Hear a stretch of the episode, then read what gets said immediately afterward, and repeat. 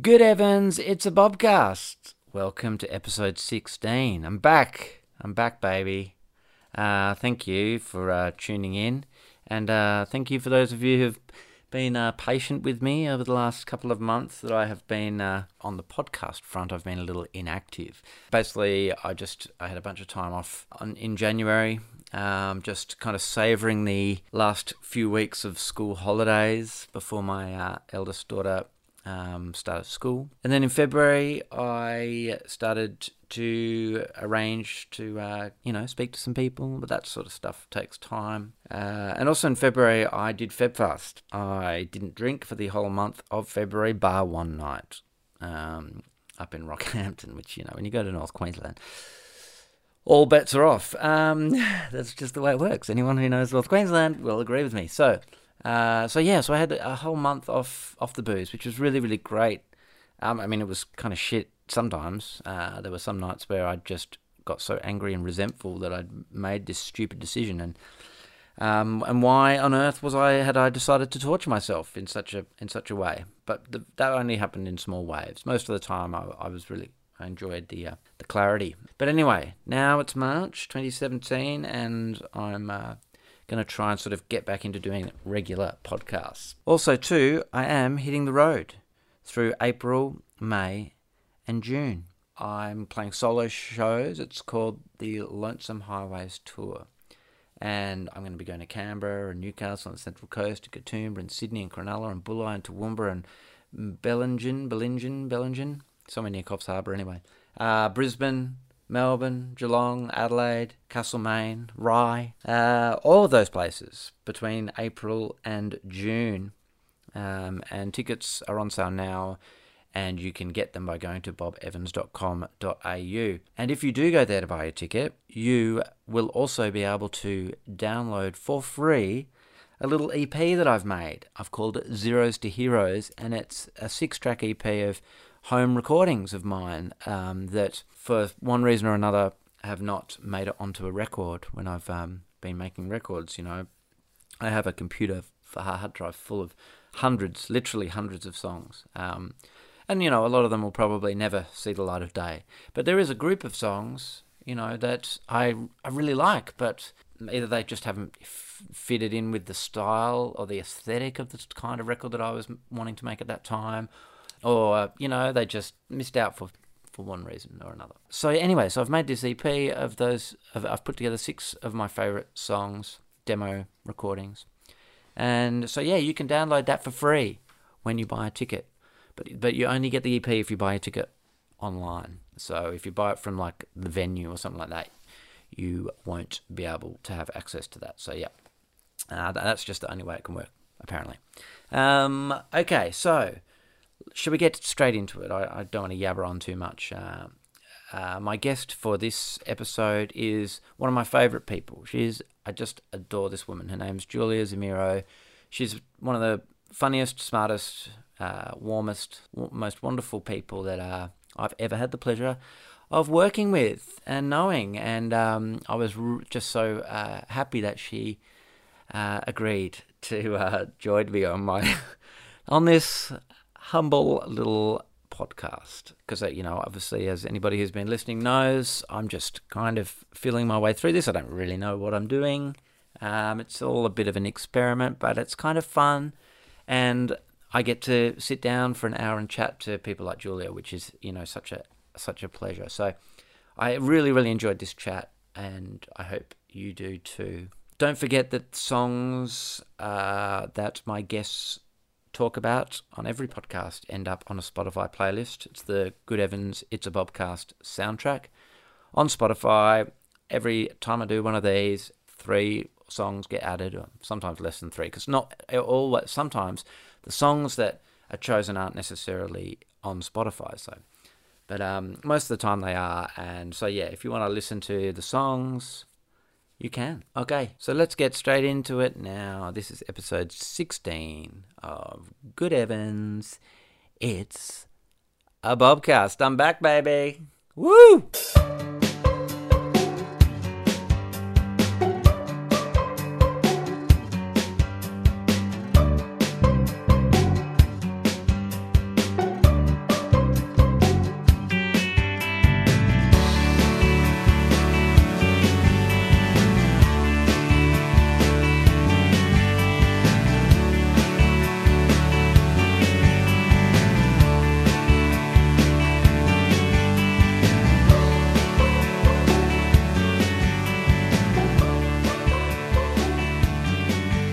Welcome to the Bobcast, Julia Zemiro. Oh, thank you very much, Kevin. I'm delighted to be here. Well, I'm delighted that you agreed to say yes. And we're in Williamstown in Melbourne. we are. Yeah, and you're doing. You're so you're working here. Tell me what you're doing. I am. So, um, there's a film being made called The Barbecue Movie, The barbecue. or maybe just The Barbecue.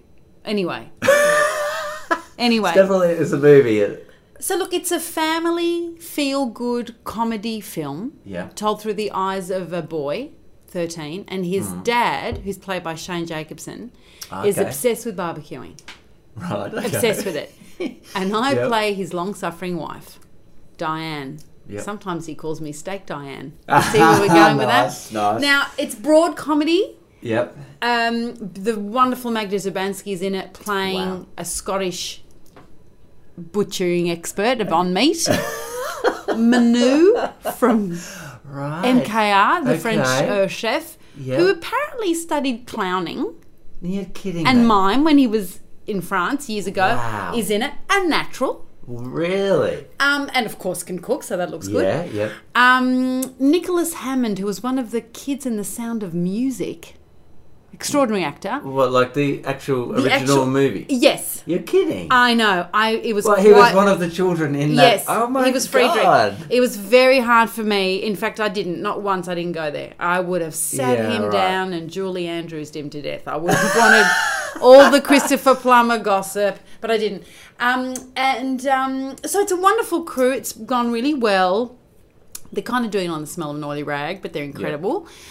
But again, it'll come out in a year. Mm. And I've got no idea. You've got no idea what it will look or sound like. It's about Right. editing. It's about timing. Yeah. All that. And they've been filming filming in Altona and Right. Albury. And where? Albury. Albury. Okay. The country town. On the uh, on the border. Correct. Albury Wodonga. Yes. Yeah. But on the Albury side. On the Albury side. Uh, yeah, was it?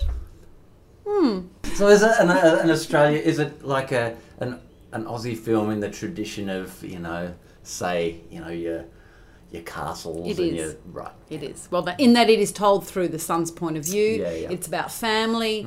Um, and I think at first they were going to make it purely comedy, and then they realised, no, it's the family thing. And I guess to, you know, Red Dog, that movie did so well because Yeah. Three generations could go together, mm-hmm. agree that it would be possible for everyone to enjoy it mm. and not have fights and it not be about, you know, violence or anything. Mm. So we don't have many films where a grandmother, you know, a grandparent, a parent, and a kid can go together Yeah. and enjoy something and go, we saw this. Yeah.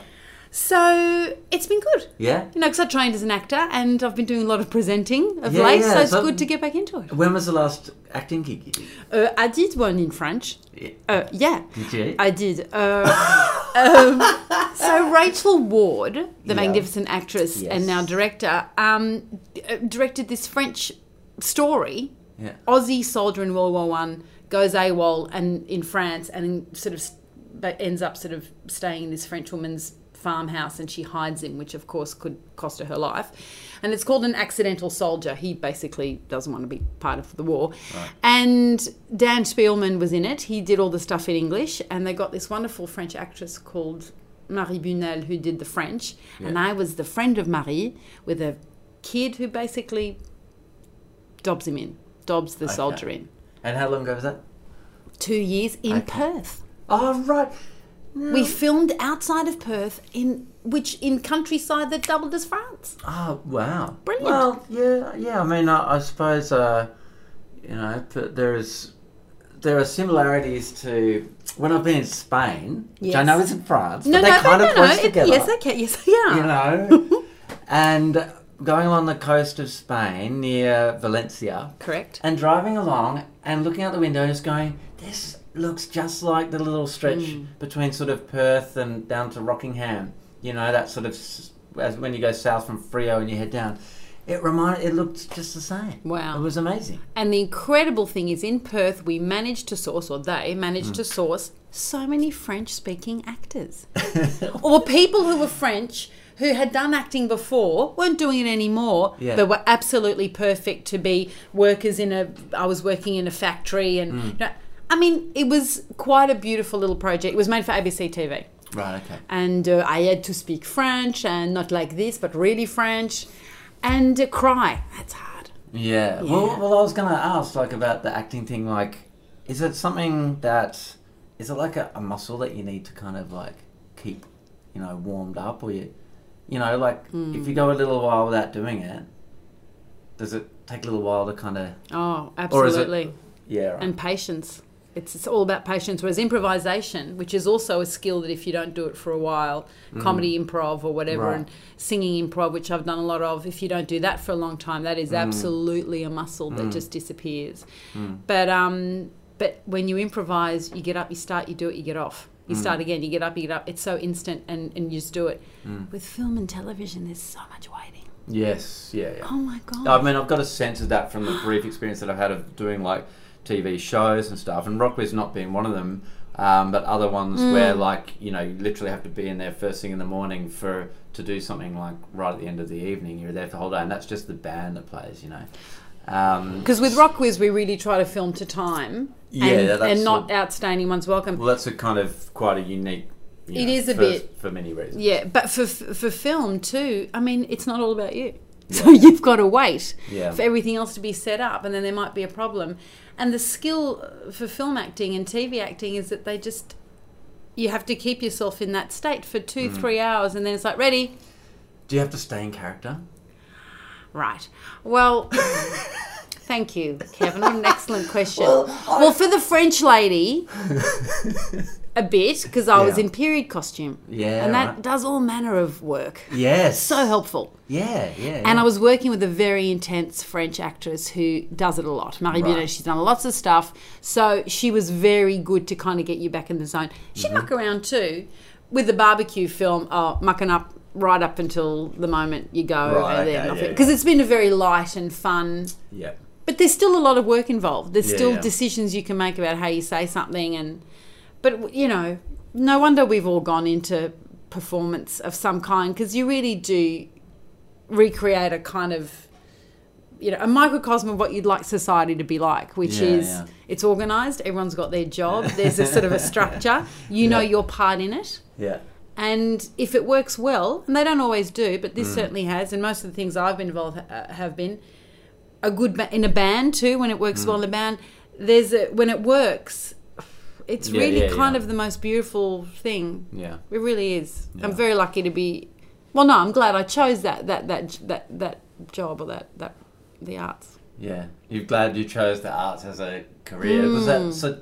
Was there a like? Because sometimes when I think about what I do for a living, I think like you know I'm- I turned forty this year, and I look back and just go, I've spent you know the last twenty over twenty years, my entire adult life doing this music thing, and and sometimes I just think like, I. I, I don't recall ever kind of making a decision and going, I want to be a musician it just kind of I just got into music and opportunities came along and I've just kept following them and taking them on board. And all of a sudden, like it's a in a lot of ways that career defines who I am in a lot of ways. I don't necessarily. I'm not saying that I, that's I, I want it to uh, to define me. There are other things that I feel define me as well, like being a husband and a father and stuff like that. But but in many ways, you know, musician is like this defining thing, and it just kind of happened without me doing anything more than just kind of pursuing opportunities. If you had had way. to choose though, what would you have chosen? Oh, do you ah, think? absolutely. Well, I mean, I, I suppose you No, know, Kevin, son, we want you to choose something. What will you do? It can't Well- be music. Well, I cho- well, well, I had my sensible choice, right? What was I mean, that? well, when I was about twelve, see, now this was a decision because I guess it, I'm perhaps I never made a conscious decision to be a musician because it didn't seem realistic, right? But I do remember making a conscious decision that I was going to be a journalist when I was like twelve, and that lasted right up until I finished high school and I went to uni, and I was still following this journalism thing because that was a realistic. That was like a proper job that Yeah. you you took very obvious steps to to kind of get towards. and interesting too. Yeah, yeah. Well, Interesting it, job. well, it was. I always liked writing, so that was like a very kind of practical sort of job for somebody who liked to write. Um, as as I I figured. Um, but anyway, so then the music thing came along, and then I quit uni, and I, you know, followed this thing. But anyway, Yeah. the point that I was get trying to get to was that sometimes I look back and go, "Is this what is this was this what I was meant to do with my life, or have I just been kind of like, or is it just something that I just got really lucky with at a young age, and I've just kept sort of going along? Did Did you make a decision to be a performer at any point in time, or how? What was your Not kind of really. pathway? I mean, you know, I got to Sydney Uni after high school, and the only reason I did a BA is because someone else said they were going to do one. And I didn't even know what it stood for. I'm like, yeah, BA, that sounds good. And I had to go, what does that mean? Bachelor of Arts. Yeah, what does that even mean? You know, yeah. but had a wonderful free tertiary education Right. back in the 80s mm-hmm. where I loved doing the, fu- the actual art subjects. But was a bit miserable until I joined the, Dr- the Dramatic Society, and of Right. course, you know, you find your peeps, and Yes. they they say, "Oh, you're quite good at that," Yeah. and you go, "Well, yes, I thought I might be, but I, I didn't, didn't want to be up myself, and I didn't want to I didn't want to act in a vacuum." So Yeah. thanks for that. And so you go from strength to strength in your own little world. Mm. Um, and Andrew Denton had a show called The Money or the Gun on TV back Yes, then, and I I did a few episodes of that. He asked me to work on that, and that was exciting. And you know, I got my equity card, and but I still felt What's the equity card? it's the card that to join your union to say that you can work. Like what? An actors union? Yeah. Oh wow. Do you not have one? I don't. Well. Yeah, no. I hear these stories all the time. You've got one, but they don't really look after you. And No, well, like Do a they- union. I think there is a union, but I reckon yeah, you'd I, know if you're in it. I don't know. Um, I don't know if there is. and the and the catch twenty two is you can't get a job without a car, but you can't get a car without a job. So basically, what happens is that you do get the job, and the if you get a good employer, they'll go, "Well, we know you're going to get one." Blah blah. Yeah, yeah. But there was always something, or there were some people around us who would go, Oh, but acting school, you should probably go to a proper place and train. And some of my friends did not need that at all. But I happened to get into the Victorian College of the Arts, and Right. I'd never been to Melbourne, and it felt like an adventure. And uh, got in and just learnt how to learn. And I still believe those three years, if I'd never become a performer, it would be an amazing course to do lots yeah. of things. Yeah. But again, like with you, you fall into jobs and then you get offered something and you know someone. The one advantage, I suppose, in performance is that you do live lots of lives Mm. because you'll you'll play different parts. So in a way, you don't have to choose to be one thing. You get to pretend to be lots of different things. do you know what I mean? Yeah. In, in theatre and in film, and sometimes it's weird, and sometimes you go, God, I get to be this angry character. Gee, that's quite enjoyable. Or I remember once, my mother's not effusive with with compliments, Right. Kevin. Um, but I did. Well, that's you know I can relate to. Can that. you really? Yeah, yeah. Right. Yeah. Great. And, and I think I can speak freely about this because I saw my mum just over the weekend, and she doesn't know how to access my podcast. So I'm pretty Oh. sure I can say pretty much anything at this point as well, which she won't know. But you'll never know. Um, but my mum, yeah, my mum's sort of at the school of, no, no, you were good, but so was everybody else, you Yeah, know? yeah. And also, I've always been very loud and chatty. But I was in this play called The Father We Loved on a Beach by the Sea. The father we loved On a on the beach beach by the sea. Stephen Sewell, I'm going to say, is the Australian playwright. Um, great play, actually, beautiful play. Yep. And in it, I played a 50s housewife who didn't talk much. Okay. And my mother said to me after that show, You were very good in that. well, and but then how did you take that? And, like, I took it as she genuinely couldn't believe that I could do something and be on stage and be a character and not say just- much. Yes. And be You- shush. Yeah. You were you able? You were able to project sort of like an internal, like a suff. Was it like a, a role of suffocation? Long suffering, yes, it was. Right. It was. Look at you, you just knew that. I say 50s housewife and you've gone suffocation. well, She was. Look, She I, was. you know, I, I wasn't there at the time, but I hear. you heard it. I hear Yeah, it was well probably quite difficult. No, you were right. Yeah, but I mean, do you think like that sort of general um, parental thing was that, you know, just like a way that they expressed a prote- like a way of protecting you by like kind of you know that thing of you say, oh, you you were good, but so was everybody. You know, don't get ahead of yourself. Mm. yeah. Like keep be realistic. Keep, do you think that's what they were?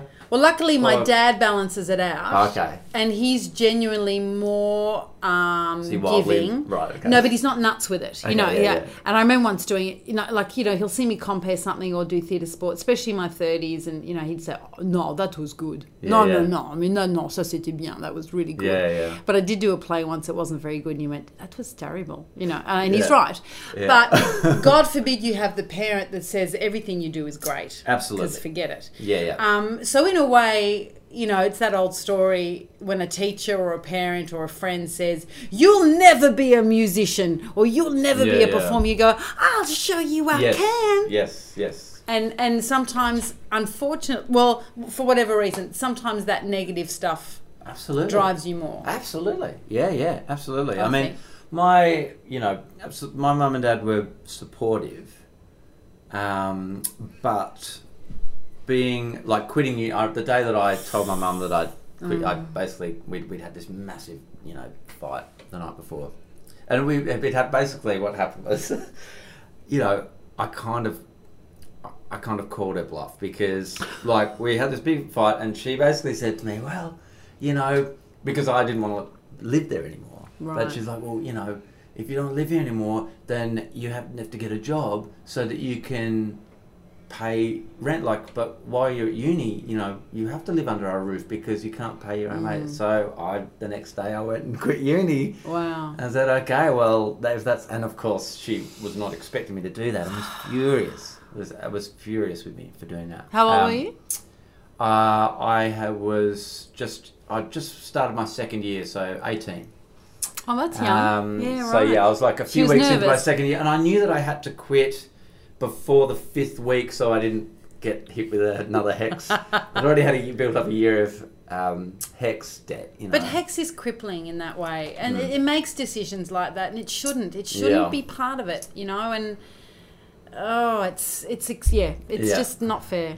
Uh, well, I mean, you know, I, I I did it kind of knowing that by this stage the band was was up and running and you know starting to kind of get a bit of attention and record labels were starting to take us out for dinner and stuff. So I knew things were like, I had a sense that there was something else happening for Right, me. there wasn't nothing. It wasn't. Yeah, You weren't I- having to work at a takeaway shop. Yeah, I mean, but I did, you know, go and get a job in a in a kitchen in an old people's home, um, which is really the only time. And then I did that for like, you know, six months before I was able to kind of start earning a wage from touring and stuff. But um, that's really the only kind of proper Mm. job that I've had. I used to have to put like when we do dinner service. I used to have to put uh, tablets and stuff into the Hide it into the mash. hide it into their soups and their mash and stuff. As some of the Mm. residents were a bit cranky about taking their medication, Mm. and and so the uh, my seniors working in the kitchen were like, okay, you gotta. So well, I'm like, you know, 18 years old, putting like Mm. Drugs. medic drugs into old people. Well, what if I'd got the wrong? I mean, I could Oh. have easily have put the Got wrong that wrong. Yeah, absolutely. Good on you, big responsibility, and you took it on board. I'm surprised that I didn't just try taking the tablet myself. and that does surprise me also. Yeah. You young people in music. Well, I guess I just, you know, I didn't want to, you know, lose the job. But um, I can't remember where I was going with that. But I mean, it's true though. That it is. It is true. Those jobs that kind of you have to take in the meantime before you get to Yeah. your job. I, mine was waitressing, waitress heaps and Right. heaps. Loved it. Yeah. And to this day, I think it was half my training for being an MC Yeah, and right. hosting because Yeah. it's like you got to look after everyone. Yeah. What's happening on table four? Have they got a drink? Yeah, or we're up to the entrees. Main course is Yeah. gone. Like, it's such a part of it. Yeah. And Would um, you get uh, Would you get tips for good service? and- You bet I yeah, would. Yeah, yeah, yeah. I so was- was, oh. that a, dr- an, uh, like a driver as well? Totally. Yeah. Because also it meant that you would try and at least get, well, you know, back in the 90s, Yeah. you'd hopefully get $10 tips for your cab ride home. Because, Right. of course, trams would stop in Melbourne after one or whatever it was. So, yeah, that was the that was the exciting part, and you Mm. got to keep your own tips at this place. I know some places they kind of you know divide them up, them up, yeah, which I mean everyone's Yeah. got a different system, but oh, you kill them with kindness. That's Yeah, what I was doing, Kevin, killing them with kindness. Look, it's uh, you know, Even the Amway people who would come in late at night and order one coffee each and one cake Right. to share, and there'd be. 12 of them. and they try and get you onto the dark side, and you would be going, I don't want to be part of Amway, but you're trapped as this waitress going. You got to be nice. I got to be nice Yeah. to them. Yeah. But yeah, and we had all the musical theatre crowd. It was the Spaghetti Tree, the top of Mm. Yeah, I Burke gonna. Street. Okay, Mm. right. And so, and just to change topic slightly, but so you moved to Melbourne when and from where? From Sydney to do VCA in 1991.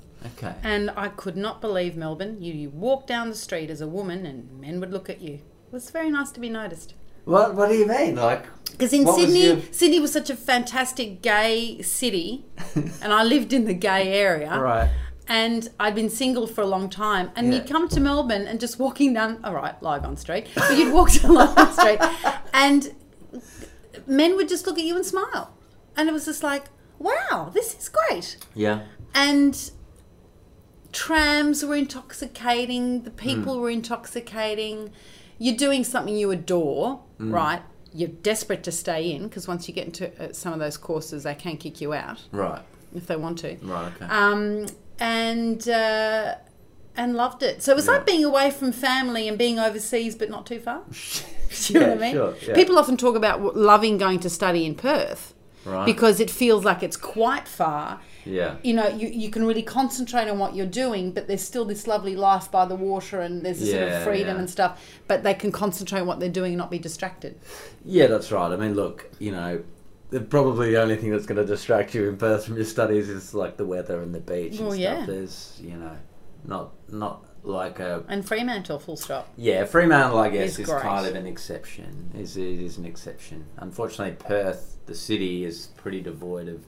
I mean, it's getting better. I have noticed over the last. I've been away from there for ten years now, and I have noticed that it is getting a little bit better. You tour there though. Yes, yeah, I'm there all the time. I was there last weekend, and yeah, it it is slowly, slowly kind of. There are small areas of improvement, like things like they. I think I'm not an expert on these things, but um, Are you I- sure? this could be this could be some. I prepare for some alternative facts here, Yeah. but um, I think they did some. They changed some uh, liquor licensing laws, Oh, small, right. like so that small bars could operate similar to Yeah. what's what Melbourne's had for a while. I mean, I mean, and there's nothing more annoying than comparing cities. But you know, when I first got to Melbourne in '91, people would have all kinds of, oh well, Sydney this and Sydney that, and Melbourne this and Melbourne that. Yeah. And we were always like, the friends that had come from Sydney were like, they're both great cities. What are we gonna? yeah. But now, having recently left Melbourne to Yeah. go back to Sydney to be closer to my folks, there is a much easier um, way in Melbourne. Like people Yeah. are just a bit friendlier. Okay. The arts world's a bit more open. Yeah. You know, there's always something happening in the city. There is that lovely thing of Fed Square, as Sydney just doesn't have that.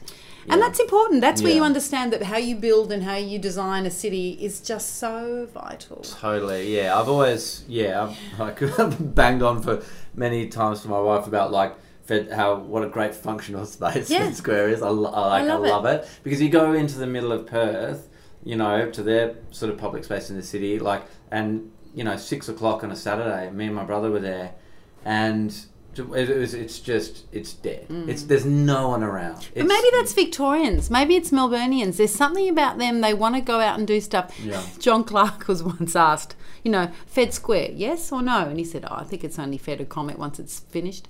And it was just considering it never finished. Like Yeah, it's yeah. still. But to me, there's something kind of broken and open. Yeah, and, yeah. And, It you know. SBS radio's there. There's the big screen so people can watch things Yes, together. yeah. There's place the station's right there. Yeah, yeah. The river's there. I mean, Yeah. it's it's gold. Yeah, it is. I've also like kind of, you know, thought about the you know Melbourne compared to you know where I grew up in Perth and places like Sydney and Brisbane and almost every other capital uh, on the mainland anyway. And like my theory about Melbourne is that because it hasn't been naturally blessed with like Hmm. beautiful kind of uh, geography, right? Yes. I mean, you know, we did Perth and Sydney and, and even Brisbane to an extent, although you have to go a little bit further out, but like the sunshine and the beaches and all that kind of stuff. Melbourne, you know, purely geographically, it's not really, it's got a tiny little river that, uh, let's Mm. face it, doesn't look too great, but um, there's not a great deal of, it hasn't been blessed. So, what it seems Melbourne has had to do is create something for themselves, and that's potentially why you know it's the cultural, you know, the arts and restaurants and cafes and all those kind of man-made kind of uh, institutions or whatever. Mm. It's like- even. It's know. like I've got a friend and she's got six brothers and sisters, and so many, many, many, you know, nephews and nieces. And when you go to a, a function with those people, yeah, the kids organize themselves into games, sports, dressing up. They create their own little Yeah, world. yeah, And there's something yeah. about there are some people who just do that. They create this thing so that no one's bored. There is no bored. Um, in Sydney, it's so blindingly beautiful and obvious. Yeah. I'll, I'll look there and drink. That's right, Right. that's right, As opposed to creating something on the inside. Yep. A friend of mine um, uh, who's Danish used to say, you know, in Denmark, we don't have any anything particularly big that we're exporting. We're not known Yeah. necessarily for money. Yep. There is no beautiful thing to look at. There's a little mermaid, but mm, you know. So the most important thing for us is our education yeah, yeah. as as as kids, you're encouraged to learn English, so you'll be fluent and you'll and Mm-hmm. doors will open. You've got the Danish, and plus a lot of them can speak Swedish as well. Like Europeans, are, yeah, yeah, like and then they're proud of where they're from, Mm. but it's we have to create our entertainment in our six months of winter and autumn that we have. yeah, yeah, You know, and the English are good at that too. They like Yeah. to carouse. They like Yeah. to do, you know, some of the best panel shows come from England because they're parlor games. Yeah. Really clever parlor games where you go, okay, Yeah. you tell me a line, I'll see if I can That's tell. right, yeah, QI, yeah, you tell me an yeah. interesting fact. yeah, And it's not daggy. Yeah, yeah. It's not geeky. Yeah. It's actually genuinely fun. Yeah. And it always is. You'll get Yeah. those kids that go, I'm not playing charades. And then Yeah. half an hour later, Yeah. bloody loving themselves sick. Yeah, I mean it's interesting. You know, um, my friend, uh, and you'd know Davey Lane. Yes. well. he told me this funny story like uh, that, about something that Liam Gallagher from Oasis said. And you know, I don't. I'm not in the habit of quoting Liam Gallagher. I was going to say, it doesn't strike me as something you'd do, Kevin. But um, but but this this story that Davey told me uh, has always stuck with me because I do think there's a, an element of truth in it. Perhaps he bas- he's basically trying to explain to Davey why no, like no. so this is Liam talking to Davey. Yes. Right, in live. Okay. yeah, this is the reason why no good bands have come out of Australia. No good bands have come out of Wow. Yeah, yeah. Rude. And the reason why is because you know, and I'm not, I, I wish Me I was too, good at saying. Me too. I know, it's hard, but I can't a- yeah. it. But he he was basically goes, um, you know, in Australia, you know, like everyone's, you know, the sun's out in the beach, and everyone's just like hanging out on the beach and sun tanning and stuff and having a great time. But you know, in England, everyone's just like in their rooms, just writing mega songs. Mega songs. Yeah, yeah. And look, and I guess in his own special way, he was, uh, yeah, just kind of illustrating that same kind of point. I guess you know. We, we took um, Billy Bragg back to his house for uh, home delivery, Right. that show on the ABC. And um, his house is still there, and his nephew lives there now. yeah. And it is a tiny, narrow little house from Yeah. 60 years ago. In Um, bar- um, Barking. Bar- oh, where? Barking. Barking. He's from a place called Barking. Yeah. He's the bard from Barking, right? and Billy Bragg, the bard from Barking Barking. Bard, I know. that's awesome. And it's just outside of London. It's it's an Yeah. area that was uh, always a bit struggling. Yeah. Um, now it's kind of getting up, but it's still a place where you know people don't have much stuff there, and there's this narrow little house, and you walk in, and it's so like you've just walked into a set on World War Two. Mm. It's so small, and there's a little room, and now these nephews there with his wife and a baby. So there was baby stuff, and his parents are both deceased now, but Right. and he's written songs obviously about them too. And you walk in around the lounge room, there were some pictures of his parents up, and then we go up to his room, Yeah. and honestly, it was one and a half meter square by one and a half meter square. It was tiny, and I Yeah. say, and it's really exciting, right, to be in the room where Billy wrote his songs. Yeah. Bad songs, never got their songs, keep on trying songs, Yeah. going for a career, failing, coming back, and the mother saying, right, you're still gonna, you're still trying. And even when he was successful, she'd go and visit him at his big new house and say, I still don't understand what it is that you do. Yeah. Yeah. But he was in that tiny little house in the rain, in the uh, Mm. of England, and it rained the day we shot and all that, Yeah, Perfect. just writing, Yeah. just yeah. writing. And then, you know, we went down to the, there's a river there and a lovely park, and, Mm. and we sat on the edge of that river and, and spoke. But it takes a, it takes quite uh, an imagination and quite um, a drive to keep going and still do it and yeah. go i failed i'm going to try again and i wish i'd love to hear more people i'd love to hear more talk in the arts and i wish we could as artists bring that to the general population to go mm. one thing that we really have is resilience Mm. Yes. I know we often think we're not resilient, and we mm. know that there's some terrible statistics about people in performance Sure. who are taking their lives and are finding the up and down nature of the work. Mm. But wow, there's such a resilience when you love what you want to do and you want to keep going there. And I think sometimes it's because I hope we reach out to one another a little bit and go, well, you get what I'm talking about because you're in the same boat. But to keep going, even when you know it's not working mm. and it hasn't happened, mm. and you know, there are so many fast track ways of making it happen now mm-hmm. that might sort of blow up in your face, even Yeah. though you might get a certain way. And yeah, so I think th- that resilience of actually uh, of creating all the time, and even in the downtime and going, oh, stuff it, I'm not going to do this for a couple of years and do something else and miss it. I think that's a big thing. I think it's important to leave something for a while and miss it. Is that something that you've done?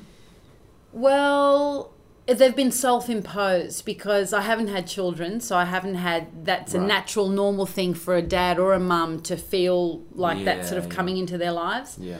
Um, I've said no to jobs and moved away from jobs because I think you're becoming comfortable in a in a world and you need to try again. Like you said, you're turning 40 this year. I'm turning 50 this year, and I'm not even doing it as a conscious thing, but it's it's significant. It's a big Yeah. number, you know. And so Yeah. part of me goes, well. You know, what else could you do? Back to the beginning of what you were saying of at the beginning we don't know what we're going to do. But I reckon everyone should have a chance to reinvent themselves a little bit and Yeah. go, what you know, what would you do and how Mm. would you change it? But I think when you get to a certain level of success, you know, when we do a Rockwiz show, I know when I walk out on stage, that audience, without sounding uh, up myself, Mm. but they love me already. Yeah. Yeah. Now, how do I know I'm good at what I do if they love me already? Mm. So part of you goes, right, well, what would happen if you did a one person show by yourself with material that you've just written that's new? I mean, they'll still love it. No, the thing would be to go and do it when no one knows you. Yeah. Yeah. So imagine going to, and Wil Anderson did that with with America. He's Right, gone over there to try and do stand up. Because all of a sudden you're recapturing what Mm, it was that you were struggling to get at 20. Mm. Because once it comes, I think it's uh, Tim Minchin's has this great quote where he says, "I think when you become when people become famous, they de-skill. they can't even make their own bloody coffee anymore. They don't Yeah. do their own washing. Yeah. Little things that keep us normal, Yeah. Yeah. and then you don't be you become this weird sort of amorphous blob that sort of Mm. just creates. Well, sometimes doing the washing up and changing nappies and cleaning your own house. Mm. I don't have children, but I'll clean my own house. Makes you go, oh yeah, right. Yeah. Back to big right. Okay. Oh yeah, yeah. I you know every time I'm picking up my dog's shit from my backyard, I just you know I'm there scooping it up in the Aw. plastic bag, and I do it most days because he doesn't get walked enough. I'm sorry, um, and every time I do it, I just think this is this is this is a great this is a leveler if ever there. I mean when you you know I scooping up dog yeah. shit from your backyard. I know, days, but I still don't get that humans have to pick up dog shit. I mean, really, that you know, Yeah. it's nuts. Have a dog in the have a dog in the wild and let them shit where they want. But what have you ever um have you ever been offered like a big commercial job? So, like have you ever been offered a job on like commercial like breakfast radio or something like that or some like I've had and, and and like cuz yeah, I'm just Look, I'd, curious. I'd love to do commercial radio in the mornings, but it's just too full. It's too hyped.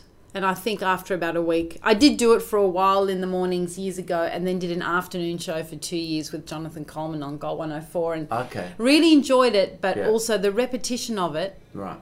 does my head in. Mhm. I've been offered things like I'm a celebrity, get me out of here. Right. Wild horses couldn't drag me to do a show like Yeah, that because yes, it Apart from all the cultural appropriation of the whole thing. right. Let's Yeah. go to Africa where the Ooga Booga people live and do weird shit. Because that's what it's saying. Yeah. It's saying, I mean, it is. It's saying, Mm. because when they do those challenges where they eat weird stuff, Mm. well, it's not, some of that's not weird to the people who live there. there are a I lot of layers to that show that are strange. Though. I know. So when they asked me, do you want to do it? I just, twice now, I think maybe. Right. Or certainly once. Um, this year. Um, I'm just not prepared Yeah. to embarrass myself Yeah. to that degree for money when I have perfectly good work in other things that Yeah. I do. So maybe, yeah, the thing is people go on it for different reasons, I understand, but I still get angry that so much money is put into making a program like that. When there are amazing other shows on television. Mm. Yeah. Because, you know, television, yes, it can entertain and be silly and all of that, but surely at the beginning was also to kind of educate and to inform. And Mm. Yeah.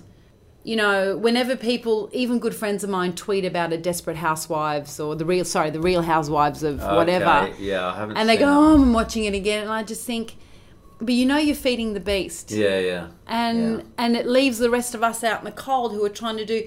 I'm not saying you can't have fun TV, but let let Veep be the fun TV.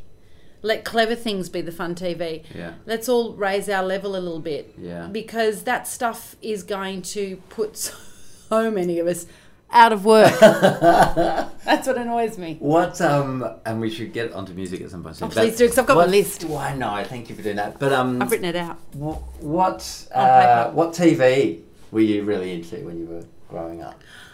Uh, well, it was my babysitter. Yeah. the television. I was only child for a long period of time. Then I had a lovely stepsister for a Ah, while, and she came in and out of my life. Yeah. And she's back in it, which is fantastic, with Yeah. three adorable children. So I am an aunt, which is nice. But um, but my dad had a restaurant. My mum taught high school. Was expected to also help in the restaurant at night. So your dad owned a restaurant. Yeah, yeah. Right, so and like- a little baby restaurant, like in the seventies, that served actually Aussie food. Yeah. Friendly for a Frenchman having to, but it was a going concern. It was working. Yeah, but So- it would have been uh, a lot of hours. Oh, right? uh, yeah, and just me upstairs watching television a lot. So, uh, you know, I, I, you know, shows like Brady Bunch to me seemed real, and I thought, oh, that's what families, you know, can, I watch a lot of family shows. Eight is enough. Uh, we were talking about the, all our uh, all our sons. What's that? Uh, da, da, da. We were talking about today with the boys. We did a Rockwiz shoot today, and I was just talking about that. Uh, all my sons, I think it's called, and it's a story about three boys and their father, and he's been widowed, and you know Doris Day movies with Rock Hudson. Right. You know, watching oh too many kids, and um, but definitely a countdown kid, Oh yeah. a love boat kid. Oh yeah, Mm. yeah, yeah. And my mother once walking in and saying, "Oh, turn that off! It's mental masturbation." I'm thinking, "Can't say that. Don't say the word masturbation in my room." Yeah, I don't want to hear mum say that word. Um, did you ever see the Love Boat episode where they come to Australia? No. Oh my god. Okay, Stop. so when um, we, uh, when my wife and I, had, was it? I can't remember if it was Ella or Ivy, which child it was, but anyway. Very like in the sort of early weeks of having a new baby, and you know you're getting up in the middle of the night, and obviously you know my wife's doing the feeding, but I would um, after she would feed the baby, I would you know walk around for however long it took for Yeah. for one of our whichever lovely daughter it was. I can't remember. Sorry about that. It was a very blurry time, but I'd walk around till they went to sleep, and so I'd watch TV Yeah. at like three o'clock in the morning, four o'clock in the morning, and I saw all these episodes of The Love Boat. It was on every da- every morning at that at that horrible time, and um, so and I managed to catch this episode of The Love Boat where. It's like the Love Boat in Australia. Wow. And you know, they sail into Sydney Harbour and stuff. But then the whole episode is just like these kind of postcard snapshots of like them. Now the cast are like uh, going to, um, uh, you know, Taronga Zoo. Of course. And here they are with the koalas and stuff. And it's just this patchwork. The storyline is like very, like almost not existent. But they were never great. they were never great. But it was just, yeah, it was such a bizarre kind of. Any patchwork. Aussie actors? Um, I don't recall any cameos. No, but you know, years and years later, that that was filmed. I saw an episode of Modern Family where they come to Australia, and I realised it's exactly the same. Like they come to Australia, and the Australian episode is just a bunch of of just a, a patchwork of scenes of them engaging in these like cliched kind Mm. of postcards. But I think too, don't you think sometimes it's an American idea of what Australia is, and even Sure. though by now they know what that is, I think Yeah. the audience must go. Well, I hope they go to the opera house, Yeah, and I hope yeah. we see the bridge Koala- yeah, where we're gonna see Oprah koala was, and- and yeah. Mm. you know. You know, Hugh Jackman can't be in everything. He's going to have to put in the landmarks, Centrepoint Tower. Mm, What an edifice that is. Yeah. Bondi Beach, they probably went to the beach Um, yes, they did. Yes, they Of course did. they did. Definitely went to Bondi Beach. for some Um, hijinks in the sand. Yeah, lots of running and yeah, lots of running in the in the you know along the water. Water Um, um, and uh, yes, and one more thing before we get to I don't know how long we've been talking for. Oh, I don't know Oh yeah, cool. I haven't got an. Um, uh, you mentioned Rockwiz before, so Yes. um, what's is what's happening with the Esplanade Hotel? I know is it did they Well, just do a I'm- big re? well, and where are you filming? this What- is my understanding. This is my understanding with the Espy. They uh, closed down for renovations. yeah. Hope I'm not talking out of turn. But um, um, and it was always going to take a long time. And when we shot our last series there, um, the place was closed. So it was the Mm. most strange vibe. Mm. You know, usually the place is open and it's Sure, alive, yeah, and yeah. the audience can come in and have a drink. And Yeah. here they would, could still have a drink in the Gershwin room, Mm. but they were sort of lining up outside. It felt a bit unwelcoming, but we still wanted to film there, obviously, for the show. Yeah. And it's still closed. And then my understanding is they want to build a rooftop bar, Right. but the plans of that for approval took a long time. okay. And so now I think it's been approved. Okay. It's just taken a long time. I mean, I, I mean, you would assume that that place can basically um, survive being closed a, a long time, Yeah. but I don't know what the full new look of it will be. right. And um, and at Well, at this, least they're not knocking it down for. Oh no, well, yeah. What am I saying? No, of course that could so happen, time. of course. And in terms of uh, filming again, well, at this stage we haven't quite heard back. So this could be our last season on SBS, and it's always been year by year. Yeah. yeah. you know. So, um, and in fact, everything's year by year in Yeah. TV now. I mean, Yeah. those days are gone where Channel 9, or I mean, not that I'd want to work for them, but a station would go, Oh, we're locking you in, you're with us for five years, you get paid a ridiculous amount of money, but you can't do anything that they don't tell you. Yeah, so you find yourself slotted into doing things that you might be just mortified by. Yeah. And I mean real mortification. Yeah. Um, this hasn't happened to me. I'm just saying I've seen it happen to others. So what's the payoff? And again, I, you know, I didn't go into performance to be stuck being paid just for the money for five years doing things you don't like. Yeah. You know, you you go into performance because it makes you feel good about Yeah, yourself, like and you feel compulsion, I guess. yeah, and, and and you like the skill that you have to make something happen or work Yeah, or be a character or whatever. Yeah. And there's got to be space in there to still fight for that a little bit. I Yeah. think. Yeah. Should we do uh, your your list of songs? So did you? How did you come to your list? Oh, God, I love this. This was like homework, and it was really quite exciting. now, I have several devices, Okay. um, and I also watch things on YouTube, something for music as well, because I Mm-hmm. have to watch it for work. Yeah. Um, so I, I sort of got a couple of lists and amalgamated them. Okay. Because I've got a desktop, and then of course on the phone you do things and all that. So I wrote it all out by hand, and this is a list I have come up with, and it's at top twenty-five. Okay. And uh, so can't look at it. do you? I don't want. No, it's going to be. Random. Um, because it's because I enjoy the test of like you know seeing how often I actually know the music and how Oh. often I don't. So. oh, great. Um, but do you use thing? Do you use any streaming services? Do you use Spotify or anything like that? Or? I don't. no. I buy everything, Yeah, yeah. Buy CDs, buy records. and on and iTunes. Yeah, yeah, yeah, I buy everything. yeah. This is going to sound ridiculous, but I have just recently discovered excellent headphones. All right. Yeah, yeah. Now, wow, gee. And, Yeah. the, thi- and the dumb what thing is, as kids, we used to listen to everything on big headphones all the time, yeah, right? yeah. And then when Walkmans came in, they were smaller, and then they became inside your ear and all that. And I recently, I think I got some, oh, you know, for the plane because they say it'll cut out Oh, the like sound or noise whatever. Yeah. Right. Well, now Yeah, just it's put like them on, and world. it's like I can't take them off. Yeah, and you yeah. hear everything, and Yeah. and reinvestigating that great time when you were young, where you'd lie down on the ground and listen to music. You wouldn't sit up. Yeah, yeah. You lie down and get into it, and you can set your lighting Yeah. Mm. and all of that. Um, but I'm also amazed at how much I'm some I sometimes need a visual. Right. Okay. I sometimes do, and it, it is. It might be for work. So we've done a couple of musicians on home delivery, and Yeah. you know, I've been searching through there and looking at stuff. And sometimes you just want to. You go down a wormhole, Yeah. and you go, "Oh, that's them now. What were they like then?" And then you Yeah. start following then, and then you find them on some show, and then you're on Ed Sullivan show, and then you're going back again, and, and then you've seen Johnny Cash impersonate Elvis Presley, and it's so raw and it's black and white. And then two hours later, you know, and you're still listening on those on Yeah, those yeah. really good headphones. Yeah. So. But I'm I'm someone who um, used to dance a lot around the lounge room with headphones, and I'm trying Ah. to just do that once a week again. Yeah, right. I can't do it every day, Yeah, but just that loud, and you're not annoying anyone. Yeah, you just got your. yeah.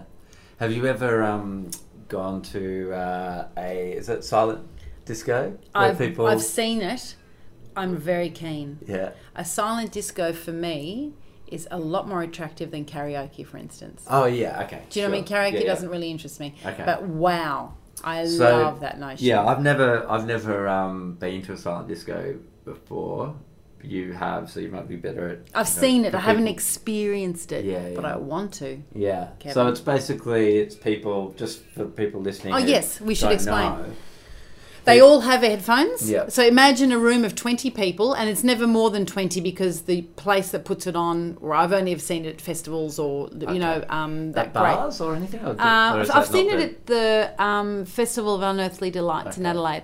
And, you know, so it might be 10, 20 people because, you know, there are a lot of headphones that could go missing. Yes. And they have are, their- they, are they all cordless headphones then? They, well, they, they're, I can't remember if they're plugged into something or they're cordless, but they've all got, they're all listening to the same song. Yes.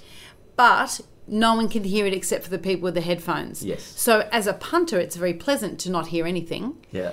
And then you just see people moving around, Yeah, and all you can hear is their movement, Yeah. and they're mouthing the words. Yeah, right, And sometimes doing that weird high pitched sound you do when you Yeah. don't, when you've got headphones on, you can't hear Do yourself. uh, does it make people? Um, do people interact while they're dancing, or is it a very sort of personal? It gives kind permission to not have to interact. Yeah. And I'll have you know that I'm a big fan of the solo dance. yeah. Right. Um, okay. I don't mind dancing with others, Mhm. but when I used to not be so recognisable and could be sillier, I would often be dancing in the corner of a room Yeah. Yeah.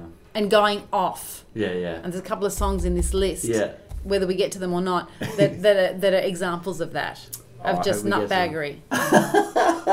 So and and this is something that you do, you know, in the privacy of your own home. In the privacy days? of my own home since I was 14. That's awesome. Um, yeah, I'm. You know, I'm. I'm. I'm almost a little bit embarrassed to say now. I can't remember the last time I just danced to. Hmm. Just, just, just really danced to to something. Um, because I, used to. Uh, I, I did. I used to a lot. Um, I would like to open some kind of club mhm. that does dances, but not too late. um, and and within reason, you know what I mean. Where you go, I'm, we're opening this place up for like five hours. Come in, dance, and then go home Hmm. because we've got things to do. Because it's so healthy, Yeah, yeah. and it's yeah. like bugger the gym. Yes, just come and do the dancing. Yeah. Absolutely, Mm, yeah. I Great gym. way to keep. Yeah, I've never been to a gym in my life. Um, Oh, okay. well done. it's very impressive. really? Mm. I just, I, ju- I just have no interest in them. And um, I've got one more beer my- left. Shall we share it?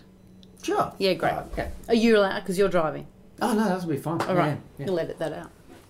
Oh no, no, we leave, we leave everything. So of course you do. Because I did, I just, um, just for the listeners, I did buy three beers, um, and um, I'll give most of it. I'll just sh- share it amongst us. I why I bought three. Did you? Does your hotel? Do you have anything in the fridge? No, that- there's no nothing at all. minibar here. You see, which I love. It's 'cause- probably good. Isn't oh, it? it's because excellent. it stops you from making silly financial decisions like like I make, like buying a you know. Well, look, we should say before we $15. start, before we start though, we should say that uh, Kevin has joined us Thank on a you. Rockwiz tour before uh, Yes. and been a regular uh, troubadour with us, um, mainly because he's excellent at the music and you're great on the chat. And see, for me, if we're going to do the show every single night, I need, you know, Yeah. famous guests, not just punters from the floor who are good on the chat, and you're great on the chat. Oh, look, it was so much fun. I remember, you know, many times because I, you know, I did a, a,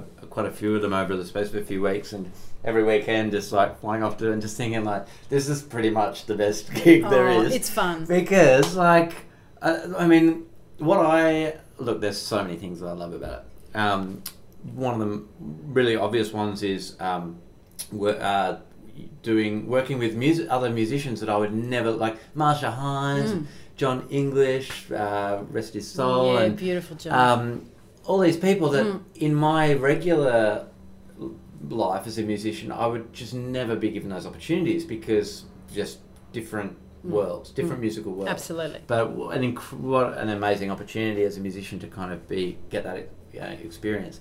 Um, but also, what I loved is just being part of like a big ensemble. Yeah. You know, and this a- and like I guess part of it is like it's kind of almost a relief when you know that you're like you're I mean it's different for you because you are you're the host and you're carrying the carrying the show to a large extent. But um as a guest you know you, you you you're just a small cog you know and you've just got this small little period of time that you know where you have to do your job and um and It's all care and no responsibility. Yeah, Yeah. so we want to look after you, but we want you to have fun within it. Yeah, and, And- I, I just love that environment. I just I, I felt so at home in that environment and um, just enjoyed it so much and didn't feel at all like even you know playing to very really big audiences, way bigger audiences than I would ever play to on my own. And Just- still a bit nerves too. Yeah, yeah, like because sure. you're a little bit out of your comfort zone because Yeah. you're still part of this other weird machine. But that's but but it's but that's it was that was something that I could be really excited by. Right. You know, because I didn't feel because you're part of such a big car ensemble or whatever. Yeah. You know that like you've got all these other people that are going to kind of pick up any if if you screw up or if there's you know But see, that's a good way to see it. Not everyone sees it that way, and I, th- I Mm. think sometimes people want more time, or they can't deal with um, waiting around till they're on, and that's Yeah, a big right. ask as well. Yeah, I will yeah. say. Although I suppose you know you'll go to a you know you'll go if Josh. Even I know you just did some shows Mm. with Josh, but if Josh was in town and he said come at the end and just two two songs, well you're kind of waiting for two hours until that happens. so sure. it's that you guys are oh used waiting to around, it. yeah totally you're always waiting around being a musician it's Oh, like see that drives me 23 nuts. hours of waiting around Oh yeah, I mean, my god, that's the that's my know, nightmare. Yeah, well, it's kind of everybody I speak to as a musician. It's kind of like you, every day that you're on tour, you like everything is all about that one hour that you know, one and a bit hours, but generally one hour that you Mm. spend on stage, and the other twenty three hours that surround that hour is all just like well, sleeping, getting to the airport, sitting in a car, traveling around, going to you like. But there's a lot of bonding. But there's a lot of bonding that goes on, and I guess what I was so delighted by that some of the first tours that we did was that you musicians are so funny, well, very smart, well-read, all of funny. Well, no, okay, well maybe Rockwiz gets the pick, but I mean, you know, you put a few of you together, and it's just a delight, and you know, and you can sing and play an instrument. Wowzers! There's a friend of mine has a theory that um, the reason we don't have many good front men, particularly in rock and roll mm. anymore, is that they all went to comedy. all right, okay. That some of them could sing, you could just sing, but you could come back and go, oh, no, I need that personality that can Yeah, yeah. chat and is sexy and does whatever he or she wants to. But it was particularly for males. I think we've been talking about Michael Hutchence or something. I don't know. yeah. But just that that sort of flamboyance. And in comedy now, there are people who have the gift of the gab. Mm. Some of them can hold a note. I'm not saying they could sing forever. Yeah. But um, but I would say, well, I think you'll find there are some musicians who could totally cut it as stand-ups Anyway, songs. songs. All right, so I can see that you've written a long list there. Twenty-five you asked for. I know. I'm only done what I've asked. and and I wouldn't ask normally for somebody to actually create their own list of 25 songs because that's a lot of songs. So the, the, this thing is born from the fact that iTunes Hmm. uh, has this top 25 most played playlist where apparently it um, counts how many times you've listened to songs and creates this playlist or whatever. And it is surprising. Yeah, yeah. I That's mean, what's in. If um, you know, you you cut out the things that you have to study and look at because you might be working. Yes. You might have yours. Obviously, would Yes, have I've top deleted. ten of yours. I've reset to Yeah. zero many a demo. Or Of. a, yeah, yeah. Anything to do with Jebediah Yeah, or Bob Evans. yeah. um, all right, so normally how you kind of do this Yeah, is how do I you just, do it? Well, I normally just kind of pick a number at Wow. random and yeah, Yeah. Wow, just at random. yeah. I'm yeah. impressed. Yeah, well, Just using your mind. Don't be, be too impressed yet. um, Don't go over 25. Okay. That's all I have. number number eight, number, number eight. eight. I'm feeling number eight. Oh, signed, sealed, delivered. Stevie Wonder. Oh, brilliant.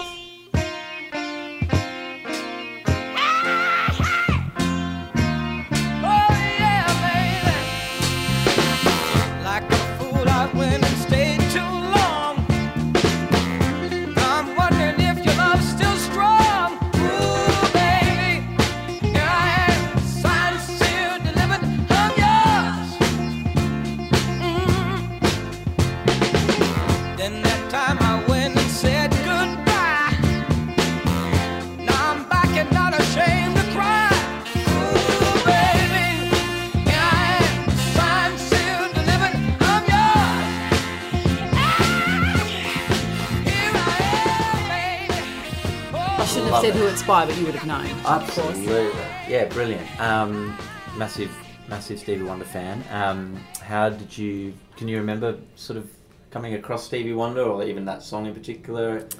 Look, How's that came to be? all the all the early stuff I've always loved and enjoyed because why uni? I think at Okay. university Yeah. people would play it around along with Aretha. It'd been a kind of a Motown classics thing, and you'd be going, and it's just the just the his voice when he's young. It's just so mm, pitch Yeah. kind of perfect and. And then I fell in, I fell out of love with him in, in through many songs. Like I just Okay. called to say I love you, and no Ah, need for that kind I of thing. I'm still sucking for some of that stuff, but anyway. But George Michael has this great song called As right. and it's um, a Stevie Wonder song, Okay. and it's like a gospel. And when I heard George's version, I heard and knew that Stevie had st- was it started it. I had to listen to them both and got a bit obsessed with that. And then went and saw Stevie in concert here in Melbourne, and I went by myself. Yeah. Awesome. It's about five, six years ago because Yeah. I don't know. I just wanted to enjoy it on my own, Absolutely brilliant. and it was so good. Yeah. But I had to get up quite early the next day, and he did two encores, and I thought, well, he's not going to do any more, Right. so I'll slip out quickly so I can have that beautiful walk home along the river before anyone else comes out, Mm. And I can Yeah, just enjoy walking down. Turns out he did as is the third encore, Oh, and I was a little So- bit devastated. so you like read about it the next day Yeah. something, if someone told you. yeah, devastated. Yeah. Um, Where, about, where, where was the gig? Oh, Rod Laver, Yeah, yeah, big fat yeah. place. Yeah. Um, but it's just he's just joyous. Unbelievable. And, Yeah. Oh, and I guess the first time I fell in love with, I know, I was 17 and I went to Nouméa, New Caledonia, Oh, to babysit a couple's little girl while they did a French. Yes, uh, I they- was going to say French speaking. French speaking? Yeah. and they were doing. The teachers had come from Sydney or around Australia to do this kind of conference for two weeks, Mm. and I looked after their baby. And we went to a little village, and um, I was thinking, um, you know, I'm 17. We're going to drive in, and we're going to see people in loincloths, and you know, no, Julia, of course you're not. and there was a big Rolling Stone tongue painted on the side of one of the huts, and I was thinking, Okay. rock and roll. I mean, what's going on? Yeah. And then we had this little dinner. They made us this dinner, and they played um, Master Blaster. yeah, right. And we Cool. Mm. danced around to that, and I just went, "What is this music?" Like I hadn't heard. I don't know why. Yeah. I don't know. And it felt good to be dancing to Master Blaster in um, in uh, in Nouméa, yeah. But Sign Seal Delivered too is just that great Yeah. song about love too. Yeah. I'm um, yours. Stevie Wonder like blows my mind because like he is just it's just like elite at so many different things, right? I mean, obviously as a singer, you know, he's he's one of the best ever. But also as a songwriter, I mean, he's written his his back catalogue of song. I mean, he's an incredible songwriter, and then like a pianist. And on top of that, he's also probably, I, again, I don't want to sort of speak beyond my um, my expertise or knowledge, but from what I know, he pretty much pioneered that um, electric harmonica. All right. You know, far out. What man. more Like, can't you do? How many fucking things Can you do? Can you reach the top at? Yeah. Like, unbelievable. And he was very gracious and funny in concert, and Yeah. you know, really. I mean, he, his voice was there. Yeah. Like you know, that's what you want, how isn't old it? do you reckon he would? Um. be? So if it's six years ago, I don't know. I mean, yeah, sixty. We ask a lot of our performers. You know, we ask a lot of them to kind of keep giving, and Mm. you know, I don't think I'll see Aretha Franklin sing unless I go to America, which I'm really loath to do now. Um, but I, but she doesn't fly. She's terrified of flying, so she, she won't come here. Has she ever been to Australia? Uh, I'm going to say no. I'm no expert, but I'm going to say no. She sounds like um, she's still got it. Well, when she sang for Obama and Yeah, sang that to a woman, that she seemed to be back in groove, Yeah, like yeah. it was all back. Yeah. Yeah. Yeah. Ask me another number. Okay. Um, let's see. 20, oh, 23. 23. Yeah, Look at you with your business. Um, oh, so, um, Hyper Ballad, Oh, Björk. Björk. Yeah.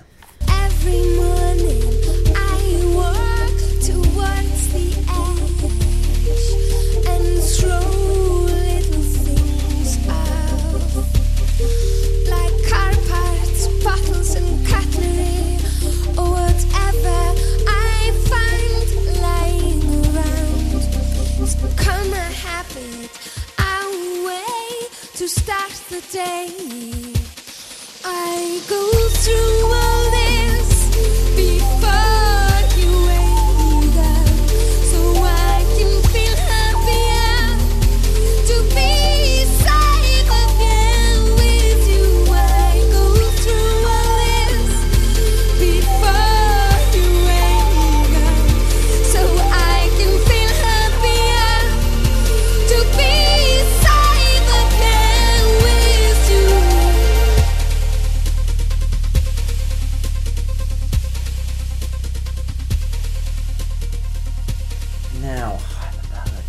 that's that off the first Um, no, it's post.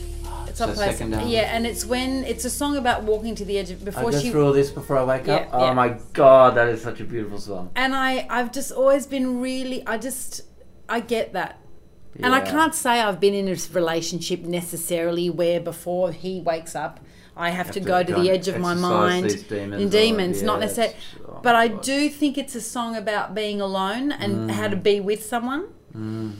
And you know, now I know we all know a lot more about Iceland now for various reasons. Mm. You know, there was a crisis there, and people saying what a great place it is, and women stop work one day, and you know, all of a sudden Iceland realised, gee, if women stop working, nothing gets done. You know, Mm. they protest.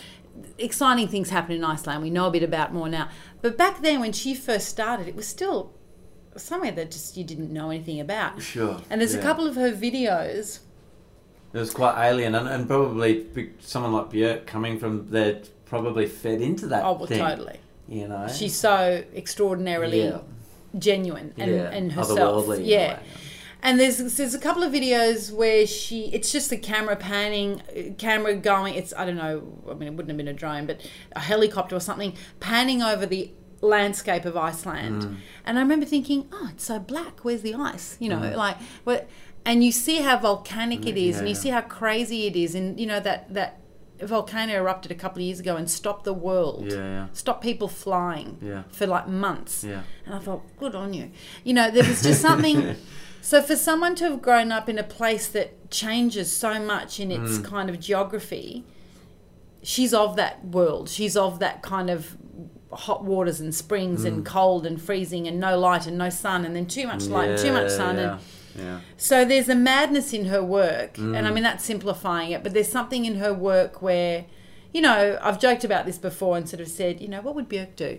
You know, when when you're having those big conversations with yourself, and you think, well, Mm. she'd she'd probably do it. She'd probably do the crazy thing, the outrageous thing. Mm. And I know her later her, her later stuff has been about a a, a, a breakup and there's a softer side and a kind of more she's more painful side there. But um, she was a kid who started singing She got in a band when she was young.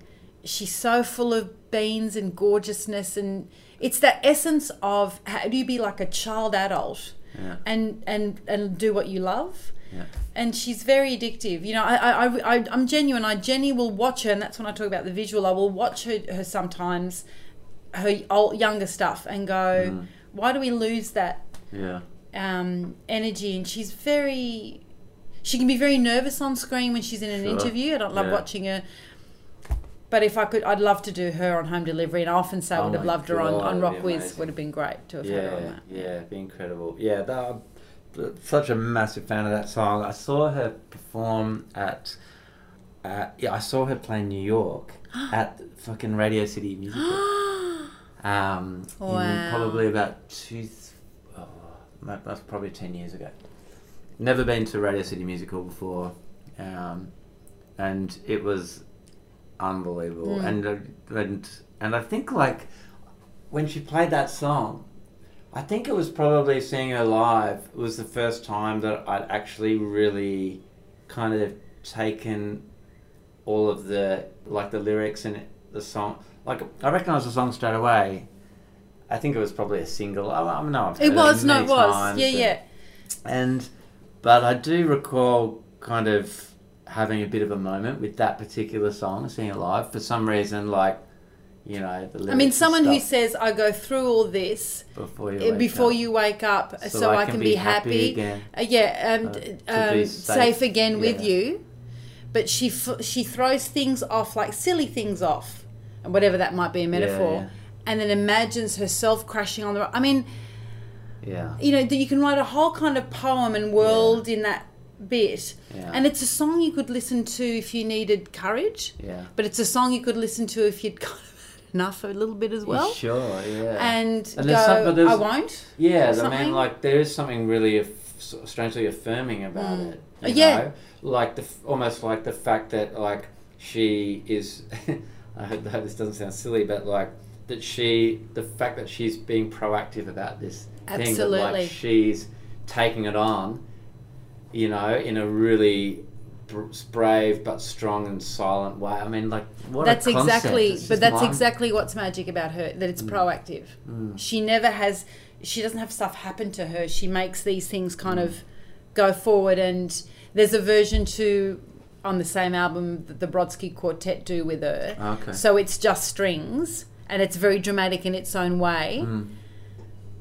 but the electronic version is evocative and Yeah. filmic and Yeah. and actually, I'm not. I don't really like the video that goes with that. And you know, she's made. She's had some great ones done Yes. by that French guy whose name is Stefan. I forget his surname. Yeah. But um, yeah, she's she's just got stuff. yeah, you know, she's just got so much stuff to share. Yeah, that's a great, great song, great Love her. choice. Um, all right, we'll do one more. 'cause Oh, we always one do more? three. I don't know why we do three, but So many. Um. I suppose you know I always feel like you know uh, number one or number two. You know, I'm I'm drawn to both. Of course you are. Uh, but let's. What's number two? Death by Chocolate. See ya. Death by chocolate is a myth. Yeah, yeah, this I know because I lived. Oh, I've been around for broken hearts and how lay your head in my hands, little girl. This is only right now.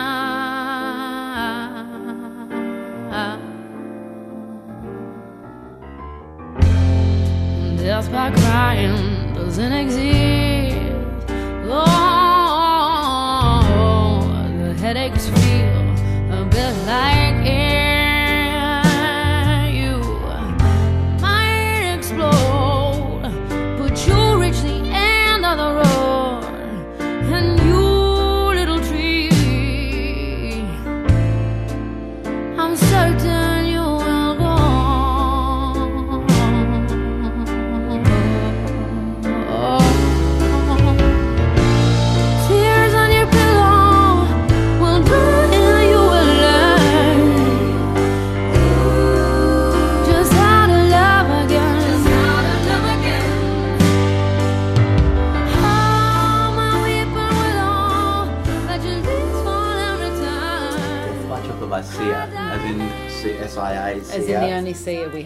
Yeah.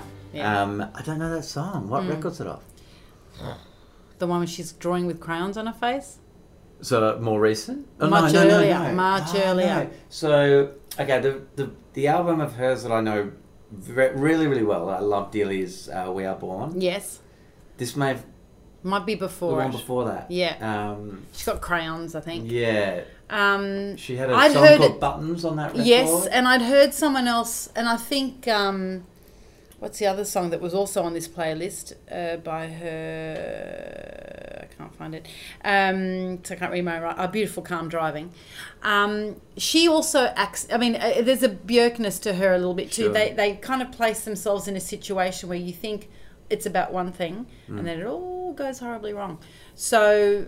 Um, and also f- with her, it's just the mood she takes you through. Yeah. Just the the harmonies and the minor key. It's all the minor key stuff. I mean, Yeah. if you're going to give me a song, it's got to be a minor key, and that's something about her that. Sometimes I like her quieter stuff where you just hear her voice and it's Yeah. just piano and it's not too much um, stuff behind it. Sure. It's, yeah. And before when she was still new and she wasn't this powerhouse songwriter and Yeah, yeah. well, She's the evolution that she's gone through over Is incredible. yeah, it's amazing, and I- and I still think we've, we have actually talked about Sia before on this podcast. I'm a massive fan, um, and I still kind of think that like sh- as far as Australia Australia goes Mm. and what she's achieved. I reckon it's still she's still a little bit under underrated. I reckon that she oh, God forbid her- we, God forbid we would actually. Because when you look at the Mm. kind of success and the kind of achievements. I mean the cleverest thing she did was hiding herself. Yeah yeah. And people go Yeah. why does she hide herself? And you go think about it. Think about it. She we know she's had anxiety. We know she's finding it all a bit much her success has gone in a way that she's finding hard to handle. So she's going to cover herself with a wig still be able to belt it out Mm. and then get a girl to dance for you. Mm. Now yeah it's such a great idea. And she's yeah. sharing the spotlight. Mm. And she's also saying i don't do this to be looked at. Mm. And the song is just as powerful if you don't see me my mouth move. Yeah. It's there's so much going on. Yeah. there's so much going on. Yeah. And you know they're kind of both conceptual artists a little bit aren't they björk and sia and how they kind of imagine things and do things and i've got lots of things on this that are just people that sing and are amazing Yeah. but um yeah I would listen to her early stuff more than I listen to her later stuff, though. Even Yeah. though, she, even though it's big and amazing. and all yeah that. i'm i'm yeah i mean i'm, I'm the same her her earlier stuff is more in in my you know it fits more into my kind of what i what i like musically but um but I've still you know am really impressed like you know all the big you know shiny commercial Mm. songs that she's written for other people, you know, that have been massive hits and stuff. I mean, I don't know if there's a precedent Mm. of, in a, s- Bee Gees were good at writing hits Yeah. for people. but for a female, like a solo female No. artist. Yeah, I, I, I'm, I'm, not struggling sure. to yeah. think of a of, any, of a precedent, and yeah, And she's in a golden patch, so yeah, you know. But look, She's you conquered know, the world, you know, and that doesn't happen very you are on this list. oh, Bob Evans, really? just so you Oh, know. bless you. Yeah, number seven was "Don't Want to Grow Up Anymore." Oh, really? Okay. Yeah, because mm. it makes me feel like in, it's summer. Really? And this was a song I heard because you came on our show. Ah, right. Yes, that's and I do get that's addicted right. to the people who come on the show a little bit. I, I go through the whole thing. Yeah. And there's something about that show because when we did it, we had Vika and Linda with us on tour and they would do harmonies with Oh you. Oh, God. And I still try and do them in the car. That's another, yeah. Look, again, another perfect example. Of, like, and I remember, you know, saying to them, I think we're in Adelaide, you know, just going like, oh, um, "This is amazing." You know, like Oh. I get to hear you guys like singing harmonies on my Oh. song. It's like, what a incredible, like that would never that. Hearing no them go, situation- lie with me in It the summer sun. so oh, it was cool. so great. So cool. And I'd be standing off stage because we're doing it live, and I'd Yeah. go, "I'll do Linda's part today. I'll do Vika's part today." Because you know, I, I mean, my experience of Rockwiz is of a fan to a degree too. Yeah, Not a yeah. fan, but more. I can't believe I'm an arm's length away yeah, yeah. from these two women and four arm lengths away from you. And my ba- it's just a beautiful thing to, No, to side of stage is a very special place to feel the be. same way, you know. Like I feel so much like a music fan. You know, all the way Mm. since I've been a musician as like you know something that I do for a job, I still feel like a Mm. music fan, at least equal to anything else. Mm. And um, yeah, I think that's an incredible thing to like, y- you know, to have a job or to be able to work in Mm. an environment where you get to kind of just go, how fucking great is this? This Mm. is amazing. But that thing you used to do as a kid when a friend would say, "Listen to this," can can quickly disappear. And I'm someone who does need someone to say, "Listen to this," but I don't have to. I do a show where someone goes, "Listen to this," Sure. and yeah, I get yeah. to see rehearsals, so I get to see the song build, Yeah. and that's a very special thing Mm. to watch. Um, and then every night see how it plays out with the crowd and how it works and and I learn a lot about performance and about pacing yourself from musicians as well Mm. and how they choose to write a moment or make an entrance or make an exit or yeah, yeah. You know Marcia Hines I mean she makes an entrance like no one else she just waits a bit even after she's been announced and then she walks on and you just go Yeah. you're showbiz lady you know Yeah, she's it's great. it's great yeah yeah, Yeah. Uh, thank you so much. Hey. I re- appreciate it so much. A pleasure. Um, and yeah, all the best with the rest of the filming. thank you you're only one more day Okay. only so- one more day And then um, back to back to barrel. back to sitters yeah back to barrel Yeah. back to sitters yeah. um, because yeah, I have to go back there. Um, but I mean, you know, I've got a lovely life there. But Yeah. Melbourne, beautiful place. Yeah. Yeah, I'm just glad I got to spend a bit of time in Williamstown. Yeah, Williamstown's great. Thank All you. right, thank you. Cheers. See you.